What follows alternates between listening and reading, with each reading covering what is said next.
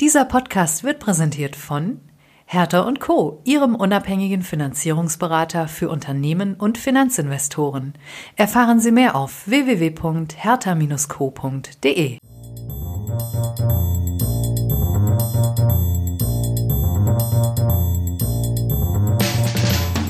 What's up Corporate Finance? Der Podcast für die deutsche Corporate Finance Szene. Immer freitags zum Start ins Wochenende. Mit spannenden Gästen aus der Banking-, Berater- und Finanzinvestor-Szene.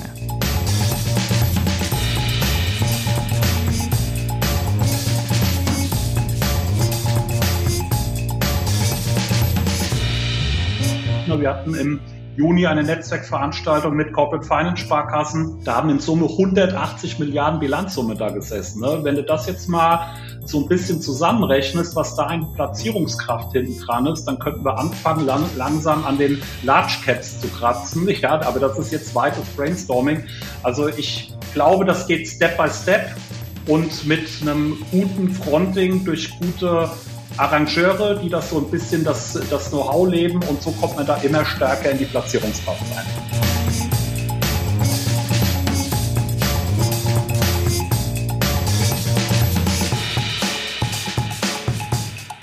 What's up, meine lieben Podcast-Freunde? Mein Name ist Philipp Habtank und nein, es ist nicht schon wieder Freitag, aber es ist wieder Zeit für den neuesten Midcap Monitor von Julian Loki und den veröffentlicht die Investmentbank Boutique leider nie zu unseren regulären Zeiten, wie wir podcasten. Heißt, wir müssen unter der Woche mal wieder ran.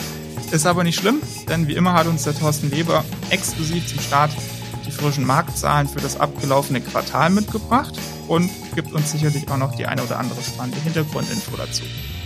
Ihr es aber auch schon von uns kennt, sprechen wir nicht nur über den Midcap Monitor, sondern haben auch dieses Mal wieder ein Leveraged Finance Schwerpunktthema gesetzt, das wir dann ähm, auch analysieren werden.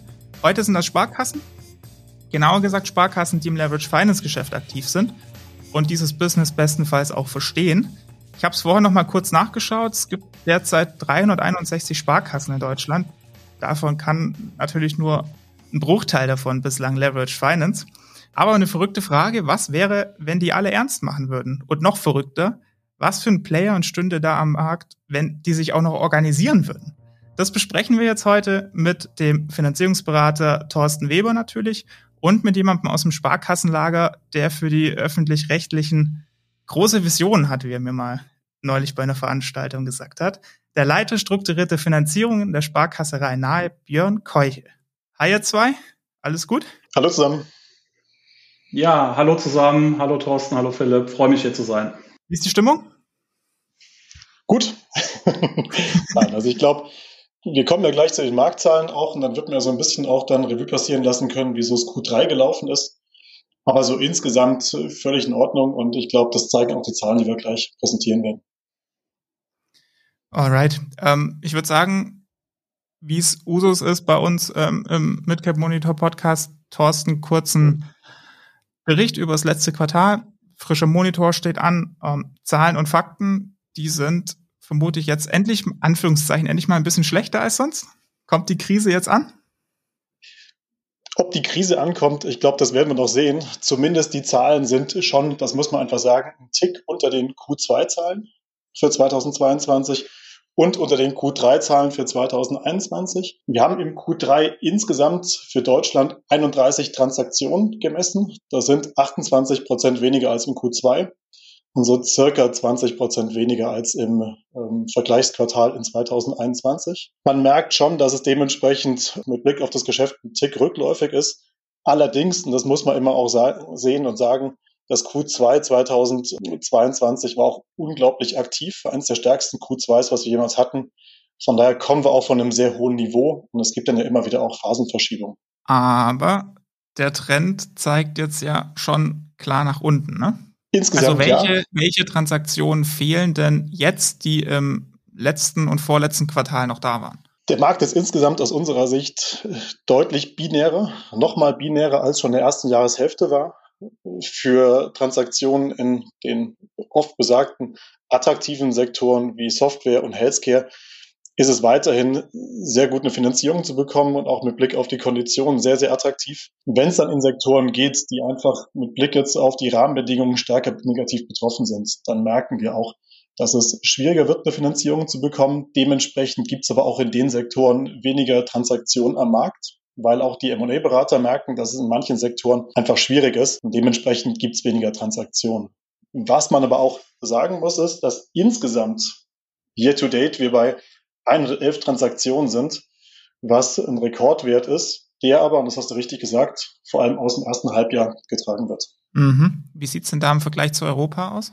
In Europa ist Deutschland schon der Markt, äh, das Land, das mit Blick jetzt auf die LBO-Transaktion, diese 20 beziehungsweise 30 Prozent Minus verglichen mit ähm, Vorjahr beziehungsweise letzten Quartal schon ein bisschen exponiert ist. In England ist die Dealaktivität de facto verglichen mit Q2 unverändert und in Frankreich und im sonstigen Ausland auch.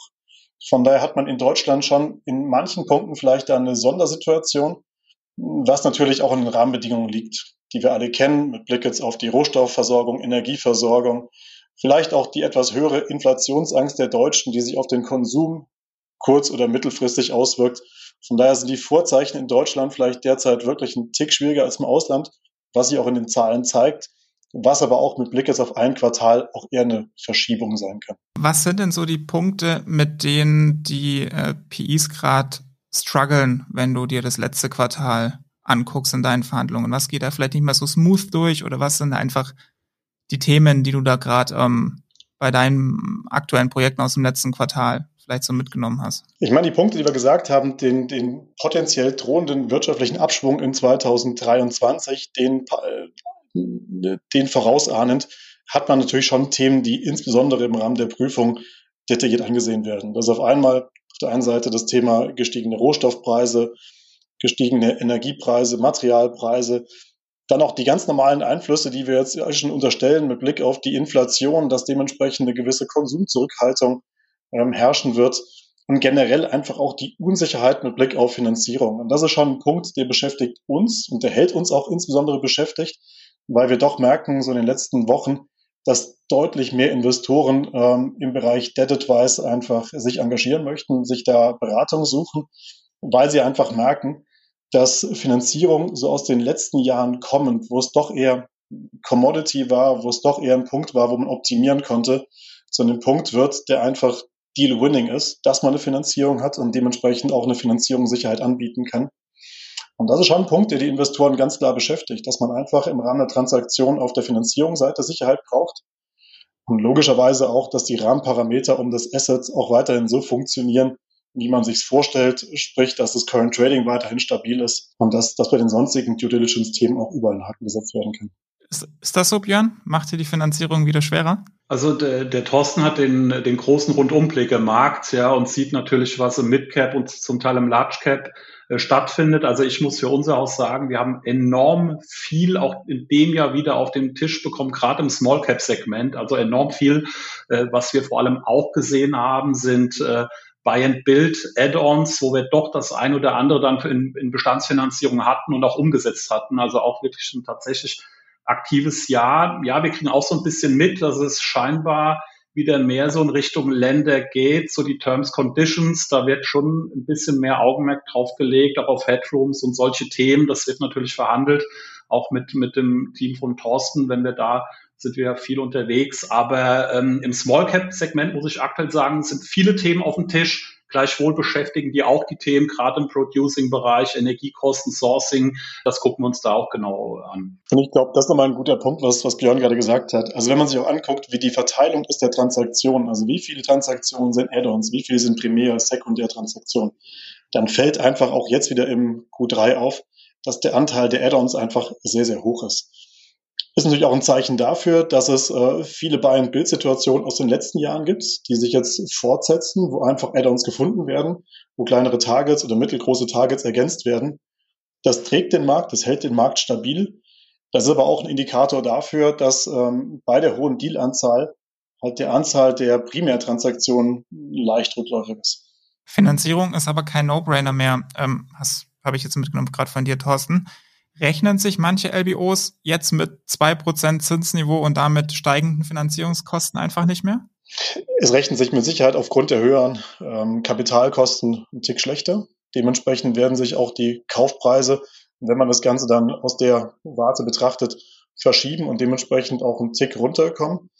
Das ist aber auch ein, ein Prozess, den man irgendwo auch mit einpreisen muss, logischerweise, und der aber auch einfach so ist. Und ich meine, was wir auch zurzeit sehr, sehr häufig führen, sind Gespräche auch zum Thema Hedging. Das waren in den letzten drei bis fünf Jahren einfach nicht Gespräche, beziehungsweise Themen, die einfach überhaupt keine Relevanz hatten. Aber wie du genau sagst, ich meine, bei einer Swap Rate von um die drei Prozent, da ist das Thema Base Rate und, und ähm, Absicherung und höhere Zinsen einfach allen von Augen, ganz klar. Wir haben jetzt heute als Schwerpunktthema Sparkassen. Merkst du da gerade im aktuellen Umfeld, dass sich die Sparkassen anders verhalten im LBO-Geschäft als die klassischen LBO-Banken? Also zum einen jetzt aus, aus meiner Warte, und wir machen das Geschäft ja insbesondere auch mit Sparkassen jetzt mittlerweile fast im zehnten Jahr und wir sind da total stolz drauf, dass wir da wirklich, glaube ich, einen relativ guten Fuß in der Tür haben, ein sehr, sehr großes Netzwerk auch mit Blick auf, auf, auf Sparkassen und, und Regionalbanken haben.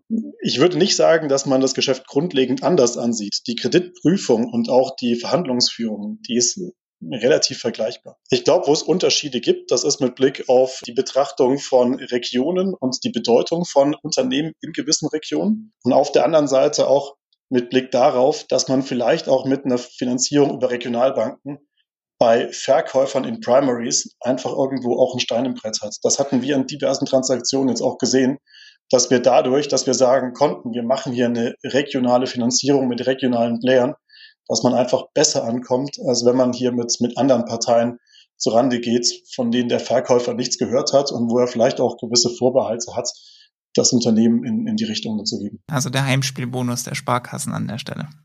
Absolut.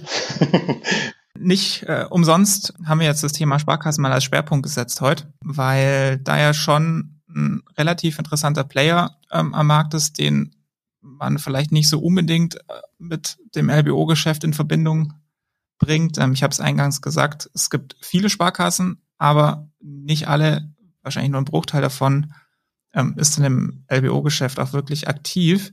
Ich habe dir da mal einen Rechercheauftrag gegeben, Thorsten. Ähm, Banken und Debt-Marktanteil, den clustert ihr ja schön im Midcap-Monitor. Kannst du uns mal sagen, wie denn so der Marktanteil der Sparkassen ist? ähm, bei euch im Midcap-Monitor, um da mal ein bisschen Gefühl für zu bekommen, wie viel oder wie groß denn das Rad überhaupt ist, an ähm, dass die Sparkassen drehen. Also wir äh, reporten das ja regelmäßig, wie, wie hoch die Anzahl der Finanzierung durch Sparkassen beziehungsweise sonstige Senior-Länder ist. Wenn man das die Zahlen anguckt, dann kommt man irgendwo auf einen Marktanteil in diesem Jahr year to date so rund um die 10 Prozent. Wenn man aufs letzte Jahr geht, sind es eher 5 Prozent, in 2020 eher wieder die 10 Prozent. Also immer bezogen, ganz, immer bezogen auf die Bankfinanzierung, ne? Oder auf ganz Gesamtmarkt? Genau. Mhm. Ganz genau. Auf, bezogen immer auf die Anzahl der Senior-Finanzierung. Mhm. Ich möchte da nur wirklich sagen, wenn man jetzt mal hört, fünf und zehn Prozent, das klingt irgendwie überschaubar groß, eher sogar verschwindend gering. Und dann ist die nächste Frage, ist denn die Bedeutung wirklich so groß? Ich glaube ehrlich gesagt, diese Zahl, die ist ein bisschen irreführend, weil auf der einen Seite geht es da wirklich auch darum, welche Deals werden wirklich reportet. Und ich bin der festen Überzeugung, dass deutlich mehr Deals auch noch von Sparkassen, Regionalbanken gemacht werden, die einfach an uns dann auch dementsprechend nicht kommuniziert werden. Punkt eins. Und auf der anderen Seite ähm, glaube ich auch, dass einfach viele Transaktionen, die wir uns auch ansehen mit Sparkassen oder die auch andere Investoren ansehen, halt genau an dieser Schwelle, die wir als Eintrittshürde für den Midcap Monitor haben, irgendwo scheitern. Wir setzen voraus ein äh, Drawn Senior Debt, Drawn Debt von 20 Millionen. Und wenn wir auch in den Gesprächen mit Björn und Kollegen sind, dann ist diese Schwelle von 20 Millionen häufig im ersten Schritt nicht erreicht, was sich natürlich mit Blick auf Buy-and-Bild ändert, was aber dann dementsprechend zu keiner Aufnahme im Midcap-Monitor führt. Und dementsprechend würde ich die Bedeutung durchaus höher einschätzen, aber die Zahlen, die wir haben, die sind so für dieses Jahr 10 Prozent plus minus.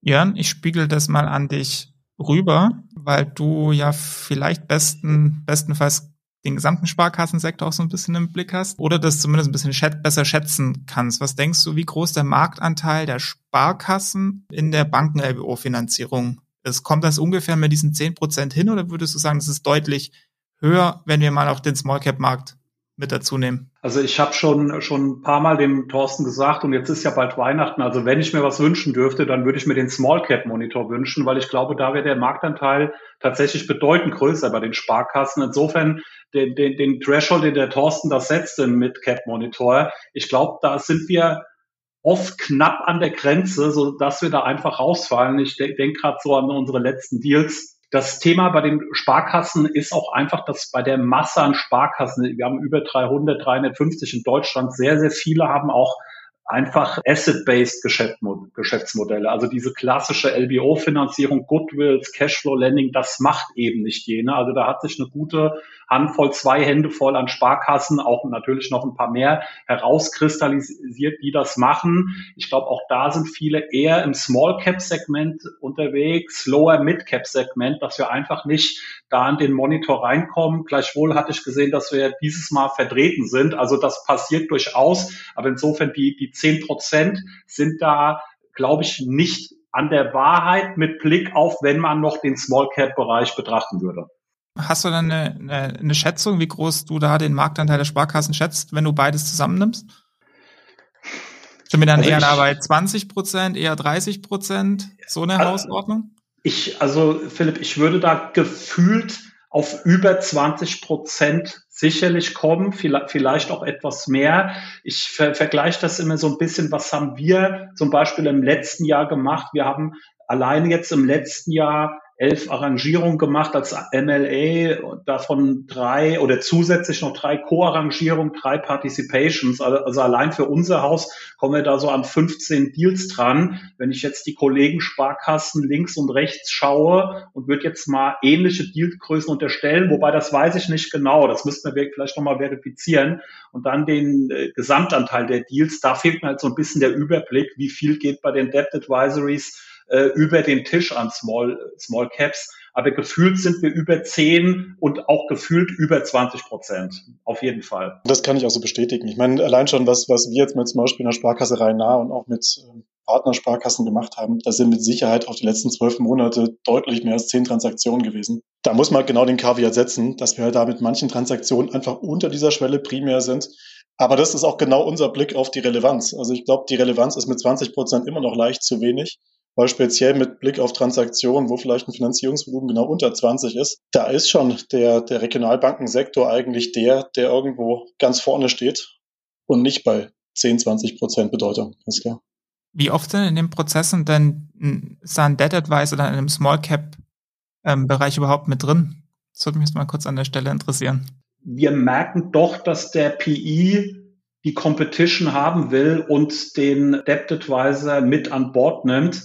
Also auch wenn wir wirklich gutes Verhältnis zu PIs haben, auch schon Precedents abgewickelt haben, kommt doch immer wieder auch der Debt Advisor ins, äh, ins Spiel bei neuen Targets, der da einfach die Competition fördern soll. So ist mein, mein Eindruck. Gleichwohl merke ich aber auch, wenn es dann um ein kleineres Add-on oder sowas geht, da kommt dann der PI auch direkt durch, wo die dann sagen, ich nehme eine uncommitted RCF aus, aus dem SFE raus und wandelt mir das um. Ansonsten ist es doch deutlich häufiger so, also deutlich über 75 Prozent der Deals, so würde ich sagen, wo ein Debt Advisor dabei ist. Ich habe vorhin ja rausgehört, dass so ein, zwei Hände voll Sparkassen das Geschäft ähm, wirklich so richtig aktiv machen. Heißt, zehn bis zwölf Häuser gibt es, die Strukturierungskompetenz ähm, haben für LBOs oder wie groß ist denn das Feld an wirklich aktiven Sparkassen, die diese, diese ähm, Strukturierungskompetenz haben? Und wie viel wird der Kreis vielleicht noch größer für Sparkassen, die sich in dem Club mit dranhängen? Also ich äh, würde das, diese 10 bis 12, ich würde das schon noch ein bisschen aufrunden auf, auf 20, weil ich nicht den gesamten Überblick habe. Bei 350 Sparkassen, das glaube ich schon. Auch viele haben dieses Geschäftsfeld Stärke jetzt für sich entdeckt, sind schon im, im Konsortialgeschäft, im klassischen Geschäft unterwegs und gehen jetzt auch in das LBO-Geschäft rein. Äh, also diese Handvoll trau, traut sich tatsächlich MLA-Funktion zu, also Arrangierungsfunktion. Ich glaube aber nochmal, ein deutlich größerer Teil geht in Participations rein, wenn da eine Sparkasse im Fronting ist, die dann das komplette Package, Termsheet, Verhandlungen, Dokumentation, vorlegt, Analyse, vielleicht Bonitätseinschätzung, der Blick auf die Themen, ähm, dann, dann gehen da mehr rein. Das ist auch unsere Strategie, zu strukturieren, zu arrangieren, auch im Nachgang zu syndizieren. So haben wir auch sehr, sehr gute neue Partnerschaften gewonnen im, im Sparkassensektor. Also ich glaube, da kommt deutlich mehr Dynamik drauf, aber tatsächlich die reine Arrangierung, das würde ich vermutlich so eher bei 20 plus sehen, ja. Und ähm, wahrscheinlich ist das Gefälle von Sparkasse zu Sparkasse da auch nochmal sehr, sehr groß. Wir haben jetzt ähm, dich, Björn, von, von der Sparkasse Rhein-Nahe mal mit drin. Kannst du einen kurzen Einblick in eure Leverage Finance Strategie geben, wie es dazu kam, wie ihr das jetzt aufgesetzt habt und wie ihr dieses Geschäft dann in der Sparkasse so strukturiert angeht, dass ihr da einer der aktiven Player seid? Also wir begleiten bereits seit vielen, vielen Jahren, fast Jahrzehnten muss ich sagen, klassisches Konsortialgeschäft, eine klassische Immo-Transaktion oder Corporate-Transaktion, wo man immer mal wieder gerne im Lead ist und, und abbildet. Und wir haben dann im Jahr 2009 angefangen, ein eigenes Team zu gründen, Structured Finance, wo wir angefangen haben mit Participations im LBO-Bereich also dann wirklich auch zum Teil unbesichert, also ohne harte Sicherheit, Cashflow Landing, Goodwills, wo wir begleitet haben, uns an einem Arrangeur angedockt haben. Und seit dem Jahr 2014, 2015 haben wir wirklich die erste eigene Arrangierung, wo wir dann aber auch das komplette Package machen, MLE-Funktion, auch gerne die Agency-Funktion und die Security Agency-Funktion mit übernehmen, alles aus einer Hand abbilden. Und das jetzt ja seit sieben Jahren durchaus, so will ich sagen, erfolgreich äh, betreiben. Wir machen, wie ich es soeben skizziert hatte, 15 Deals, ja, wobei 21 war schon ein Ausnahmejahr, aber das ist so die Zielrange, wo wir uns Arrangierungen zutrauen bei uns in den äh, Deal-Teams. Das ist auch so die Strategie, die wir da ausgeben. Wir versuchen da auch noch natürlich im Sinne Reziprozität uns bei Partnersparkassen zu beteiligen, bei Participations, weil so, nur so wächst das Netzwerk. Wir begleiten Targets, also Small Cap, Lower Mid Cap Segment, wie auch eben besprochen. Ich würde so die Zielgrößen bei drei bis 15 Millionen EBIT da sehen, wo wir unterwegs sind, zum Teil aber auch äh, geringer, also plus minus, wo wir da dran gehen. Wir fühlen uns sehr, sehr wohl bei Asset-Light-Modellen, IT, Tech, Software, haben wir sehr, sehr gute Erfahrungen. Da schauen wir vor allem auf Marktwachstum, USPs in den Commercial DDs, Recurring Revenues, Churn Rate. Also das sind uns wichtige Themen, vor allem Kundengranularität. Wir gehen auch gerne natürlich in Pharma, Healthcare. Das sind stabile Sektoren, ja, wo wir finanzieren. Business Solutions gucken wir uns gerne an. Auch Retail Consumer gucken wir uns an, wenn es gute Geschäftsmodelle sind. Ja, auch Produzierende gucken uns an, aber die eben auch genannten Themen von Thorsten, Energiekosten, Sourcing. Ich glaube, da muss man echt ein, ein, dickes Auge drauf nehmen in die, in die DDs. Und ja, so sind wir da unterwegs und das wollen wir auch so weiter in Zukunft ausbauen.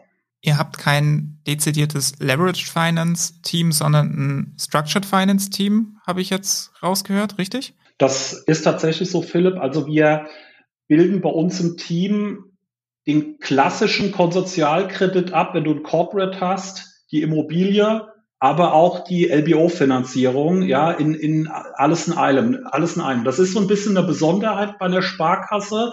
Du musst irgendwie dich so ein bisschen um alles kümmern. Das ist dann zwar immer so ein bisschen die Gefahr, geht da spezial nur auf Löten, sage ich jetzt mal ganz platt, ja.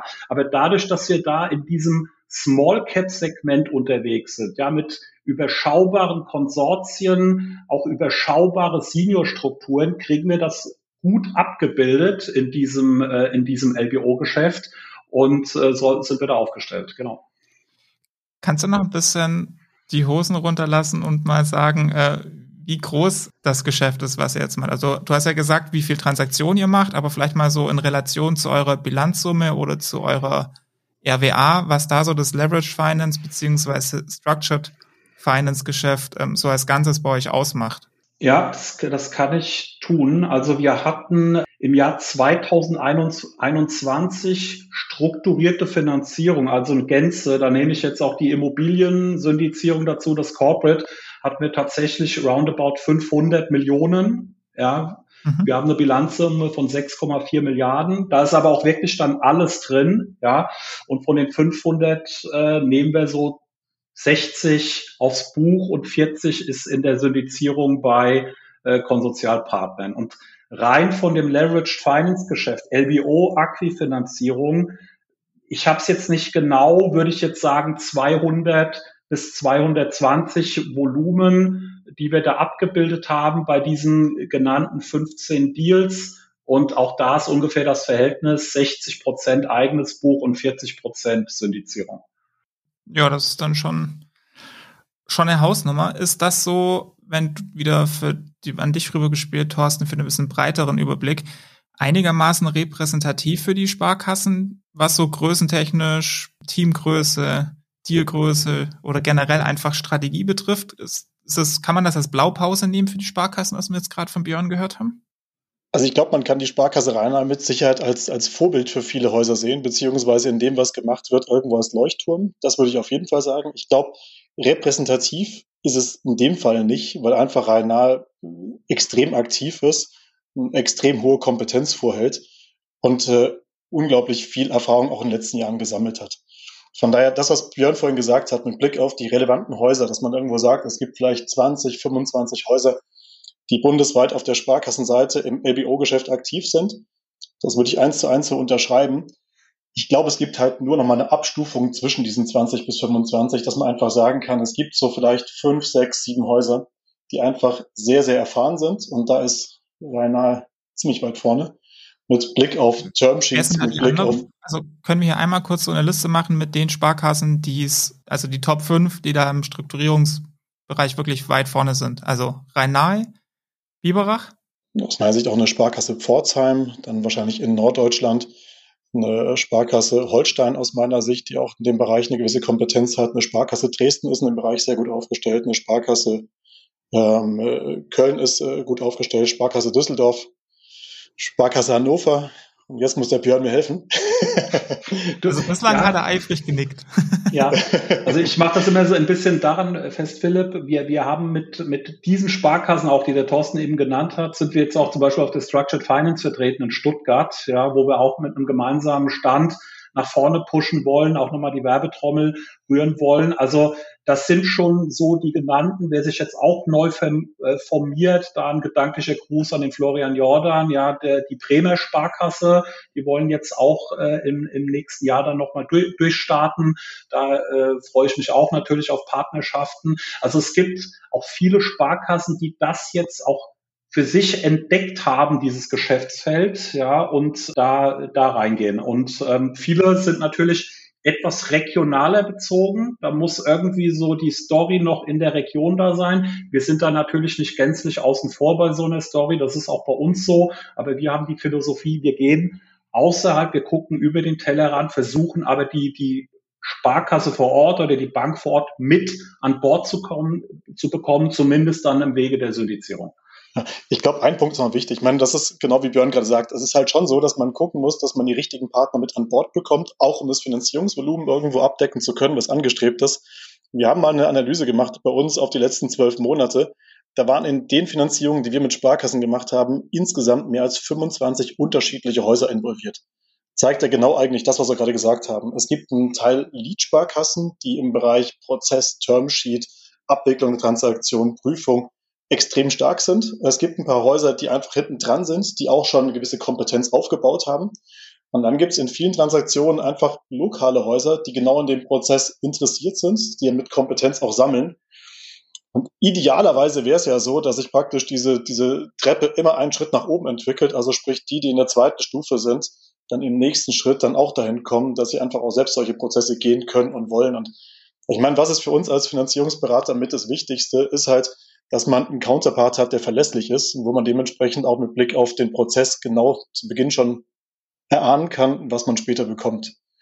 Und da ist es halt schon so, dass es da eine, eine Riege gibt von Häusern, die ich vorhin genannt habe, mit denen wir sehr, sehr gute Erfahrungen gemacht haben und dann einfach auch gucken, dass wir da dementsprechend auch die Konsortien zusammenstellen.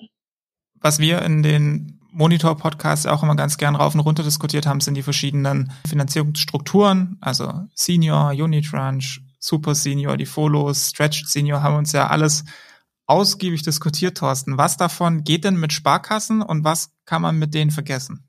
Also was auf jeden Fall geht und was extrem gut geht, sind Senior-Finanzierungen. Was wir in der Regel machen, sind Clubs mit diversen Regionalbanken, primär Sparkassen. Was wir aber auch zum Beispiel gesehen haben, sind Situationen, die auch vorhin Björn genannt hat, dass man zum Beispiel eine Situation hat, wo ein, zwei Häuser ein Underwriting äh, im ersten Schritt machen und dann später weitere Häuser mit in den Prozess reingehen. Das ist ein Riesenvorteil mit Blick auf Timing, dass man einfach dementsprechend schneller voranschreiten kann. Was aus unserer Sicht, und das hatten wir jetzt auch, und Björn, das, das war ja eine Transaktion, da habt ihr euch auch sehr, sehr stark engagiert, in der Vergangenheit gesehen haben, ist halt schon, dass man mit Blick auf diese First-Out-Lösung eigentlich, ähm, wenn man mal durchgeht, was notwendig ist, was man prüfen sollte und was auch die USPs sind, die man da vielleicht bereithalten sollte, dass da Sparkassen eigentlich schon diese ganzen Boxen irgendwo ticken. Und das wäre so auch ein bisschen die Hoffnung, beziehungsweise auch vielleicht ein Punkt, wo man in der Zukunft mal gespannt sein könnte, ob nicht äh, Sparkassen im Rahmen von, von LBOs zum Beispiel auch in diese First-Out-Position reingehen könnten was natürlich den Charme hat, dass man für die lokalen Linien einen regionalen Partner hat und auf der anderen Seite, dass auch das sonstige Bankgeschäft, sei es jetzt im Avalbereich, im Auslandsgeschäft, im Zahlungsverkehr, dass man da einen Partner vor Ort hat, der auch genau das Geschäft extrem gerne mit abwickeln kann und dadurch auch eine Partnerschaft leben kann für die Zukunft. Und das wäre so eine Hoffnung, die wir für die Zukunft hätten. Wir hatten es mit Björn schon mal durchexerziert, hat extrem gut geklappt. Jetzt müssen wir gucken, dass wir einfach Transaktionen finden, wo man sowas in ähnlicher Weise, wenn es passt, umsetzen können. Björn, ich habe es ja im Intro gesagt, dass wir sehr viel Potenzial theoretisch im Sparkassensektor haben, wenn man sich einmal einfach nochmal anguckt, wie viele Häuser es da immer noch gibt. Wie viel PS kriegt man denn davon schon auf die Straße? Meine These wäre eher noch bisschen weniger bislang. Ich habe es aber auch eingangs gesagt, dass du da sehr viel Potenzial siehst ähm, und große Visionen hast. Teil die doch mal mit uns. Also vom Grundsatz ist es so, Philipp, dadurch, dass wir in diesem Mid, also Small Cap bis Lower Mid Cap Segment unterwegs sind und ich nehme jetzt mal so ein durchschnittliches Turn Debt, 15 Millionen plus RCFs und je nach Struktur dann noch vielleicht eine uncommitted, committed RCF für Add-ons.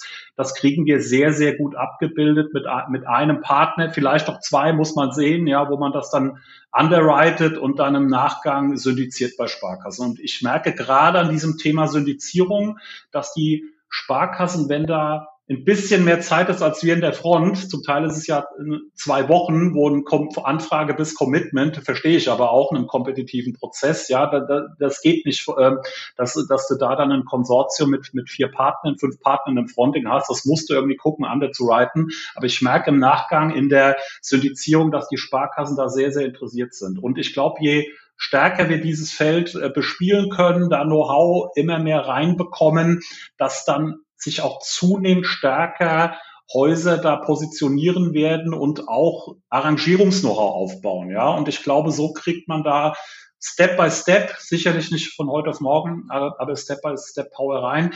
Ich hatte ja auch vor kurzem bei der Telet Finance, ne, da durfte ich ja auch mit, diskutieren mit euch. Da, da hatte ich mal nur überlegt, ne, wir hatten im Juni eine Netzwerkveranstaltung mit Corporate Finance Sparkassen. Da haben in Summe 180 Milliarden Bilanzsumme da gesessen. Ne? Wenn du das jetzt mal so ein bisschen zusammenrechnest, was da ein Platzierungskraft hinten dran ist, dann könnten wir anfangen, lang, langsam an den Large Caps zu kratzen. Ja, aber das ist jetzt weites Brainstorming. Also ich glaube, das geht Step by Step und mit einem guten Fronting durch gute Arrangeure, die das so ein bisschen das, das Know-how leben und so kommt man da immer stärker in die Platzierungskraft rein.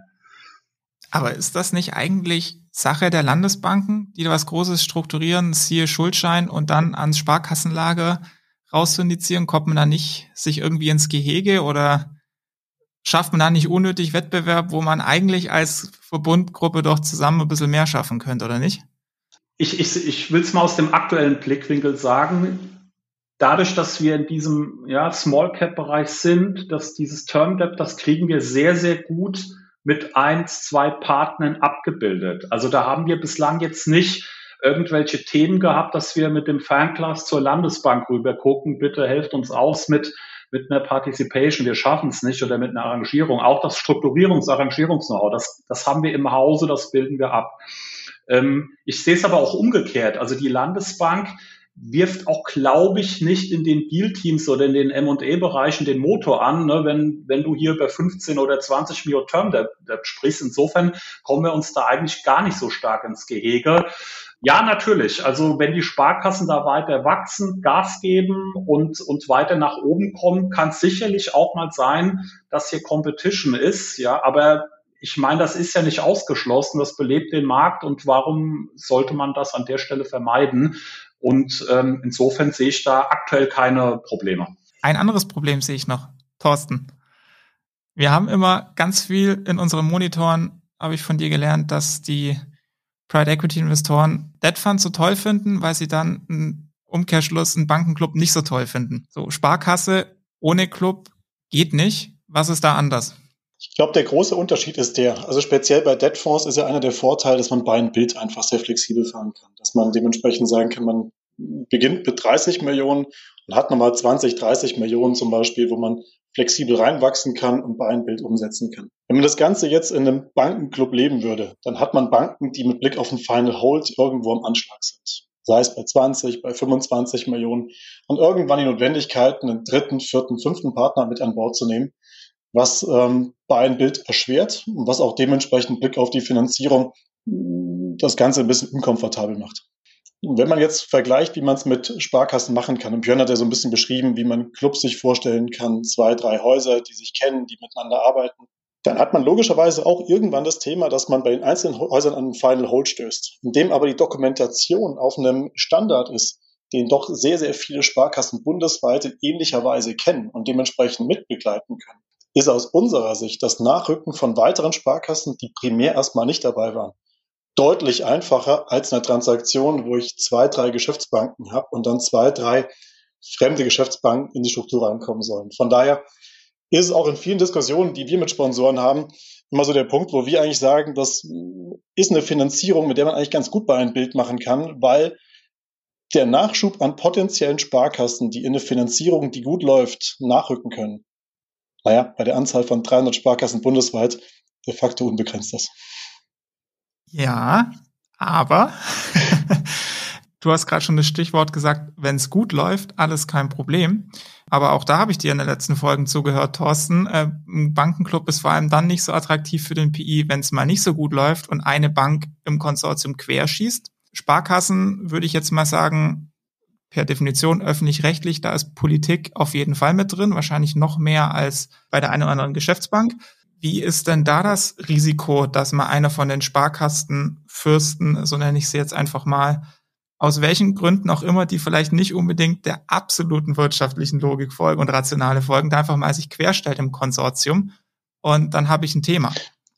Ich glaube, in jedem Konsortium hat man das Risiko, dass einer der Konsorten sich nicht wirtschaftlich verhält. Ich glaube, das Risiko kann man de facto nicht ausschließen. Nur unsere Lesart und auch aus der Erfahrung von jetzt diversen Transaktionen, auch in Situationen, die vielleicht nicht immer komplett äh, später mal in die ganz richtige Richtung gegangen sind, ist es schon so, dass die Häuser untereinander, weil es ja doch ein Verbund ist und eine Sparkassengruppe ist, sich untereinander aus diversen Transaktionen kennen.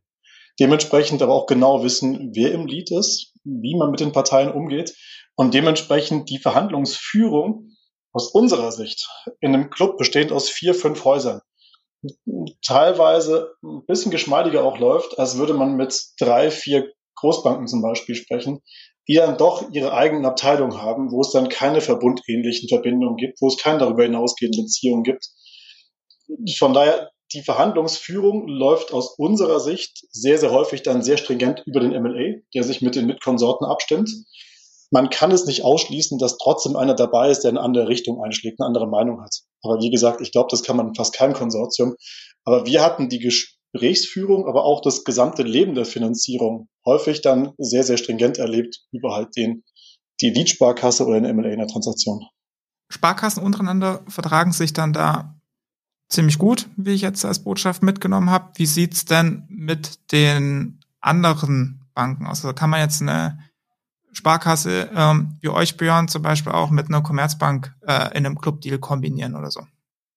Also vom Grundsatz her arbeiten wir natürlich nach Best-Partner-Prinzip. Also wir haben keinerlei Berührungsängste in, in jegliche Richtung, wenn man hier gut gemeinschaftlich was machen kann. Oft ist es auch wirklich People's Business, wenn sich die Deal-Teams verstehen und man gut zusammenarbeitet, warum nicht, sage ich mal, ja. Aber äh, natürlich, klar, unsere, unsere Small Caps, das ist halt tatsächlich eher was von der Größenordnung, wo du dann wirklich dir eine Sparkasse suchst, die Sparkasse vor Ort ansprichst oder zum Teil auch natürlich mal mit, mit, mit einer Volksbank oder so, äh, so abbildest. Also, dass wir jetzt mit den Geschäftsbanken zusammenarbeiten, ist, da besteht einfach nicht die Not Notwendigkeit, ja, ob der, der Dealgröße, sag ich mal.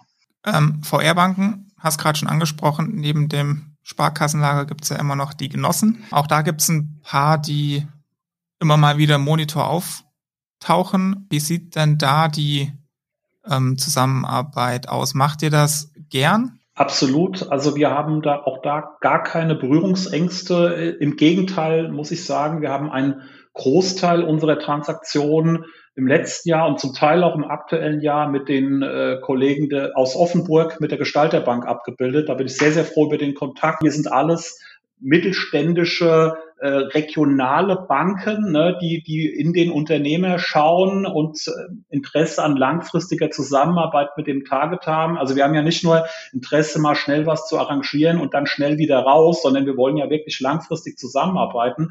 Und ich glaube, da hat man ähnliche Brillen an, sowohl im Sparkassensektor als auch dem Volksbankensektor. Und äh, die Kollegen der Gestalterbank sind da ja auch sehr, sehr aktiv in dem Geschäftsfeld. Wir konnten da gute Themen zusammen umsetzen. Und ja, also ich sehe auch da durchaus weiteres Potenzial in der Zusammenarbeit Sparkassen-Volksbanken. Ganz viel Potenzial, was da im Sparkassenlager liegt. Und wenn man dann noch die Genossen dazu nehmen, müssen sich die Geschäftsbanken warm anziehen, wie ich äh, jetzt mal so ein bisschen die äh, Angriffsstimmung von dir wahrnehmen, Björn. Sehr, sehr spannend.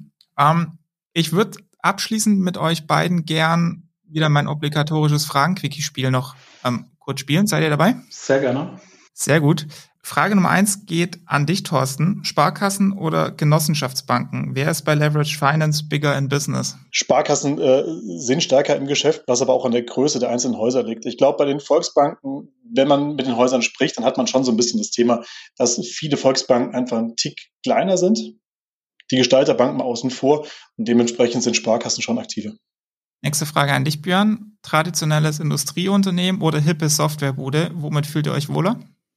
Äh, da muss ich immer sagen, kommt drauf an. Ich äh, bin aber eher auf dem Trichter zu sagen, dass uns Geschäftsmodelle äh, überzeugen. Ja, wenn, wenn gutes Geschäftsmodell hinten dran steht, eine gute Struktur, stabile Cashflows, Ausblick, dann, dann kann beides für uns äh, interessant sein. Gefühlt sehen wir momentan eher IT-Tech-Branche da im, im Vorwärtskommen, auch wenn ich mit Blick auf das, was wir so im letzten Jahr, im aktuellen Jahr gemacht haben. Die kommt drauf an, Antwort, die gibt's einmal im Fragen-Quickie, die hast du jetzt schon genutzt, oh, Björn. Okay. Deswegen, Thorsten, für dich leider, für dich leider jetzt bei der nächsten Frage nicht mehr möglich.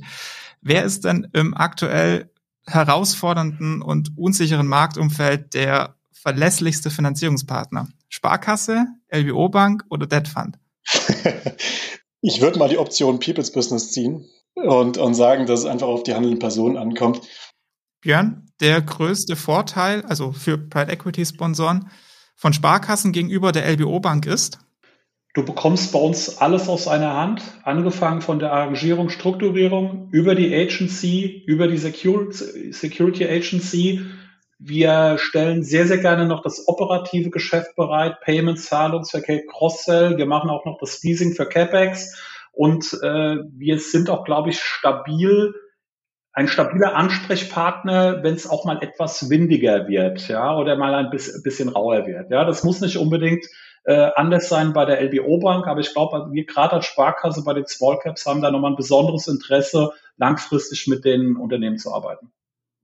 Thorsten, du musst jetzt die Gegenfrage beantworten und der größte Nachteil für einen Private Equity Sponsor, wenn man eine Sparkasse nimmt im Vergleich zur LBO Bank ist? Ähm, wenn du dir mit Nachteil zu schwer tust, dann nennst Challenge oder Herausforderung. Ich glaube, Challenging ist einfach manchmal die Timeline. Ich glaube, da muss man einfach gucken, wie, wie Prozesse aufgesetzt sind. Ich glaube, gravierend ist der Unterschied zwischen jetzt regionalen Parteien und zum Beispiel Debtfonds. Da ist es ein gravierender Unterschied. Mit Blick auf die LBO-Banken gibt es natürlich auch Häuser, die einfach wirklich auch sehr, sehr schnell sind. Und dann ist man mit Blick auf Regionalbanken manchmal mit manchen Parteien, wenn es nur monatlich zum Beispiel Kreditgremien gibt, dann schon ein Tick im Nachteil. Und abschließende Frage an dich, Björn. Ich habe Vor, vorhin hast du schon gesagt, dein größter Wunsch ist der Small Cap äh, Monitor, aber vielleicht hast du ja noch einen Wunsch. Also mit Blick auf Sparkassen und Leverage Finance bitte mal auch folgenden Satz vervollständigen. Ich wünsche mir am allermeisten das. Eine weitere Anzahl an Sparkassen dieses Geschäftsfeld für sich entdeckt, Strukturierungs-, Arrangierungs-Know-how sieht, die Chancen auf diesem Markt erkennt in einem sehr, sehr aus meiner Sicht weiter wachsenden Markt, mit, allein schon mit Blick auf Nachfolgesituationen in, in Deutschland, ja, wie viel Potenzial da besteht. Und es wäre schade, sowas an die Geschäftsbanken abzugeben. Ja, also ich erhoffe mir, ich wünsche mir, dass da weiteres Know-how entsteht, die Zusammenarbeit äh, sich weiter verstärkt und wir auch schöne Transaktionen weiter bedienen können, vielleicht auch mal etwas größere Transaktionen. Mal gucken, ob die Sparkassen oder der Sparkassensektor diese PS da auch irgendwann mal groß auf die Straße bringen. Wir werden es verfolgen und ähm, dann bei Gegebenheit wieder darüber berichten. Danke euch beiden für die lebhafte Runde. Hat wie immer sehr großen Spaß gemacht. Vielen Dank meinerseits. Ganz, ganz lieben Dank. Und für heute sei es das dann an der Stelle schon wieder gewesen. Ich hoffe für euch, liebe Zuhörerinnen und Zuhörer, hat sich das Zeitinvestment in unseren Podcast mal wieder gelohnt. Wenn euch die Folge gefallen hat, dann lasst uns gerne bei Spotify die 5-Sterne-Bewertung da und empfehlt uns in der Szene weiter. Denn wie die Sparkassen sind auch wir vielleicht noch ab und an ein bisschen unterm Radar und können durchaus noch ein bisschen mehr Durchdringung in der ganzen Corporate und Leverage Finance Szene vertragen. Jetzt wünsche ich euch aber erstmal noch eine gute Restwoche. Vielen Dank fürs Zuhören. Bleibt neugierig und schaltet beim nächsten Mal wieder ein. Bis dahin, euer Philipp Habdank.